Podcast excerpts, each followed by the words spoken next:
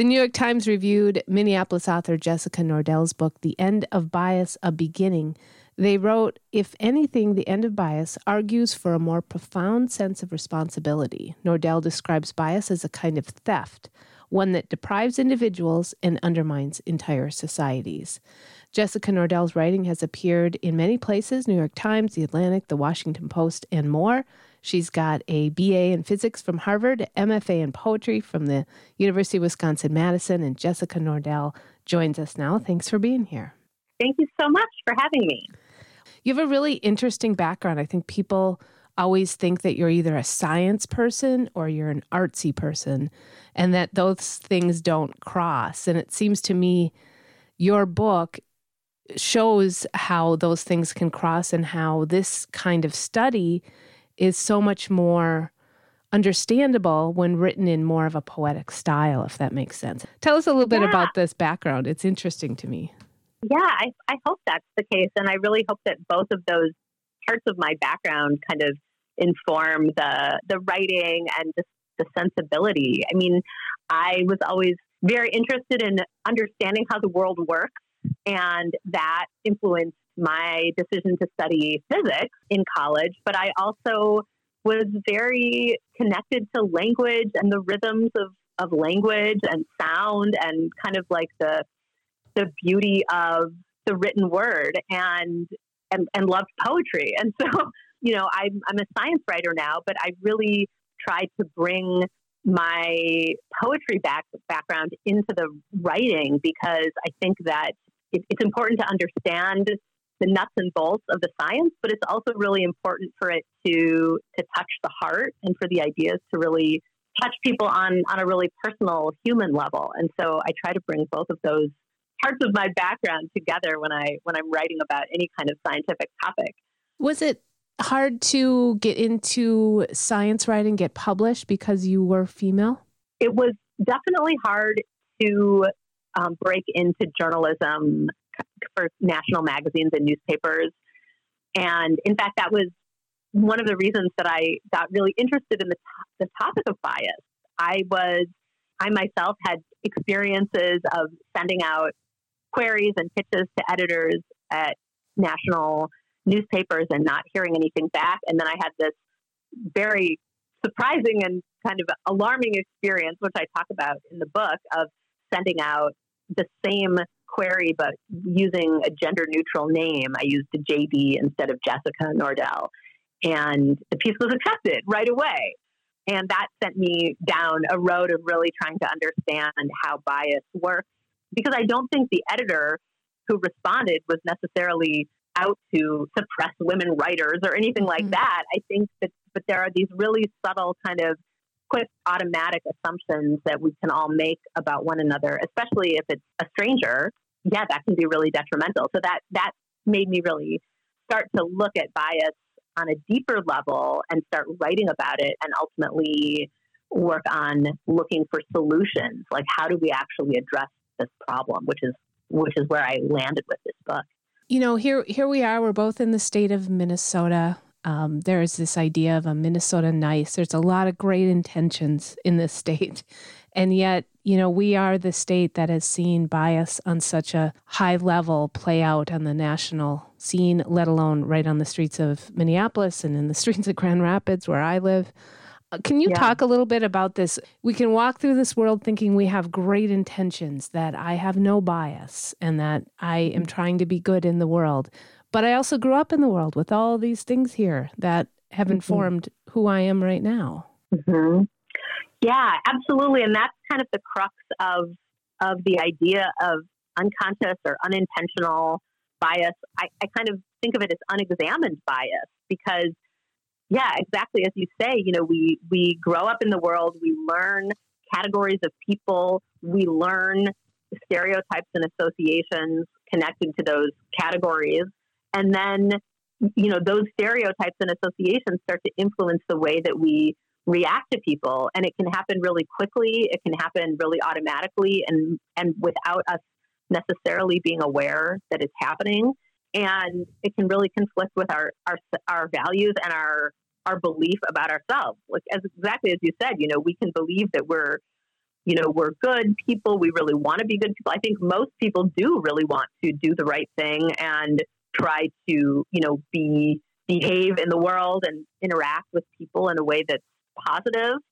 And we can still be susceptible to these reactions that aren't that way because of the culture that we grow up in. I mean, the, the good news is that we can overcome it if we start to develop habits of noticing and develop a little bit more awareness and consciousness about those reactions. So it's the you said habits of noticing and, and trying to overcome this. That sounds very different than the you know mandatory diversity training I take every year from the Corporation for Public Broadcasting.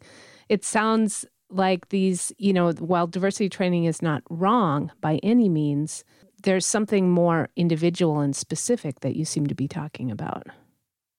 Yeah, I think it's I think there's a combination of things that all have to happen at the same time. It's interesting you mentioned mandatory diversity training because one of the things that I looked at in the book was really what approaches actually change people's behavior and which approaches don't change people's behavior. And one of the interesting findings was that mandatory trainings can actually have, an, have a, the opposite effect. There was one study that looked at the rates of women and people of color in management positions after mandatory trainings and found that they either stayed the same or went down. And the, the hypothesis was that when people are forced to go to a training, sometimes it can create backlash or people can kind of resist being told what to do or it can have it can have these like unintended consequences. So for that reason I, I think voluntary trainings can be possibly better, um, a better option. But yeah, I think that you know, I think there's sort of an interplay between individual change and more structural change. Like, you know, over the last year and a half, we've talked a lot about structural and systemic solutions to things like racism and sexism. And there's been a little bit of a, I think, move away from talking about individuals as drivers of change. But I actually really believe that the two are closely connected. And so, you know, if if we change individually, if we start to notice our own responses and our own habits and start to question them individually, that actually affects things like the laws and policies that we support and the, the policies that we uphold and and likewise when when structures change that can start to influence people's individual experience too so I think they're actually, I think they're, they're it's all important. It all, it yeah. all sort of needs to be there at the same time. But I, I don't think you can, you can overstate how important it is to do the individual work as well. That's Jessica Nordell. Her book is called The End of Bias, A Beginning you layer into this the studies and the science of this you layer people's stories as well which i really appreciated an example so that we can understand it. Can we take like the medical field as a example right now? Kind of tell us how that system is set up how you've seen discrimination or bias and then maybe some good things you're seeing in changes in those institutions. Yeah absolutely. The medical field is one where there is a lot of evidence that there is bias, mostly unconscious bias. I mean, I think uh, most healthcare workers do not go into the healthcare field intending to provide worse treatment to some groups than others, but we see evidence of different treatment for women, for Black and Latino patients. We see it for patients who are heavier weight, heavier body weight, I'll give you just a couple of examples. In the case of Black patients, there are groups of studies that have found that when patients have vascular disease, and there are a couple of different ways of treating it, either amputation of a leg or treatment that spares the limb. Studies have found that Black patients are more likely to experience an amputation as compared to a limb saving surgery, a limb saving treatment, when you compare them to white patients. And that's even when you control for things like the severity of the disease and the insurance status and um, the quality of the hospital. there are really alarming dif- disparities and differences that we see among different groups. We see women's symptoms being taken less seriously. I mean, one of the stories that I tell in the book is of a friend of mine um, here in Minneapolis, actually, who whose symptoms were not taken seriously by her doctor, um, and she ended up being having stage four um, colorectal cancer. And so, so what do we do about this? This is a really good question. I mean, one of the stories that I tell in the book that's promising is that of a group of trauma surgeons who were looking at blood clot prevention, and they found that there were not adequate rates of blood clot prevention being handled in Johns Hopkins Hospital, which was the, the hospital where they worked at. And so what they did was they developed a uh, basically it, it sounds really simple. It's a checklist approach.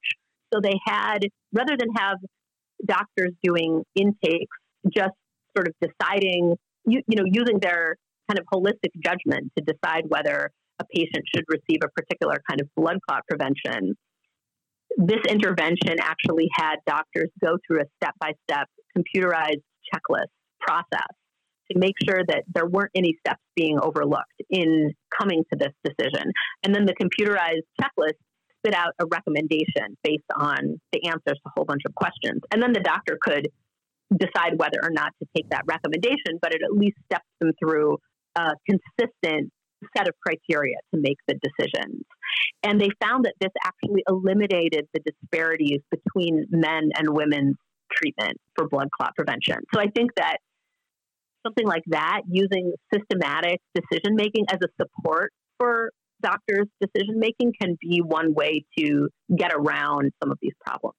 I wonder if we can move into before we go the uh, a workplace setting. You know, you are citing lots of studies that have happened, but you also created this fictional company to study because you know how men and women, how people of different races, how how they can be promoted or what kind of opportunities all of us have there. Can you kind of explain what led you to doing this and what you found out?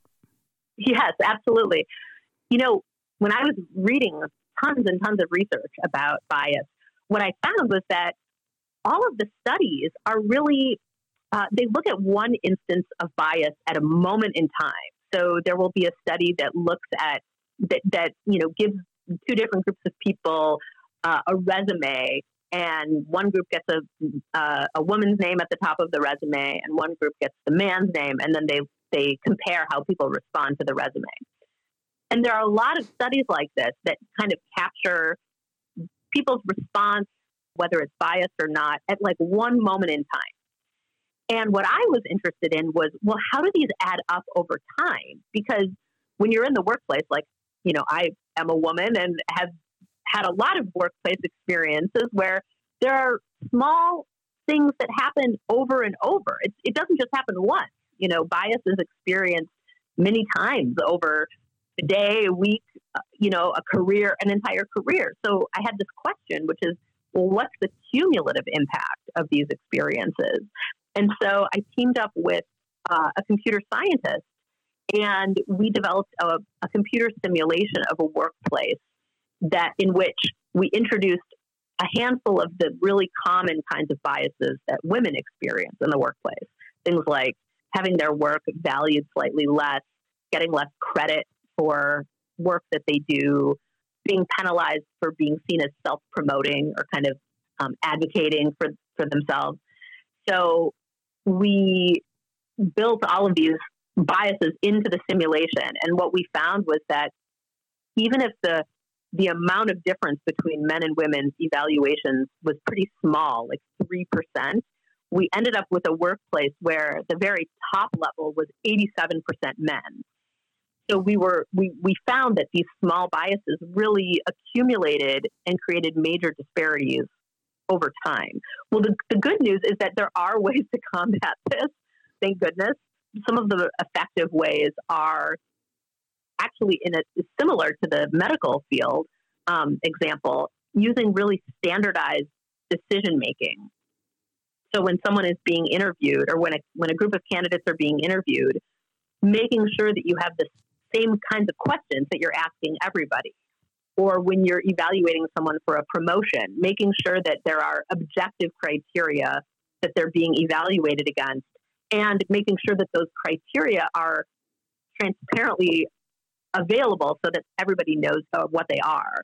Those can be some helpful ways to get around some of these biases. But there, there are many different ways. Those are just a few. That's Jessica Nordell. Her book is called The End of Bias A Beginning, the Science and Practice of Overcoming Unconscious Bias. You can find more information at jessicanordell.com. Thanks so much for your time today. Thank you so much for having me. It was really a pleasure.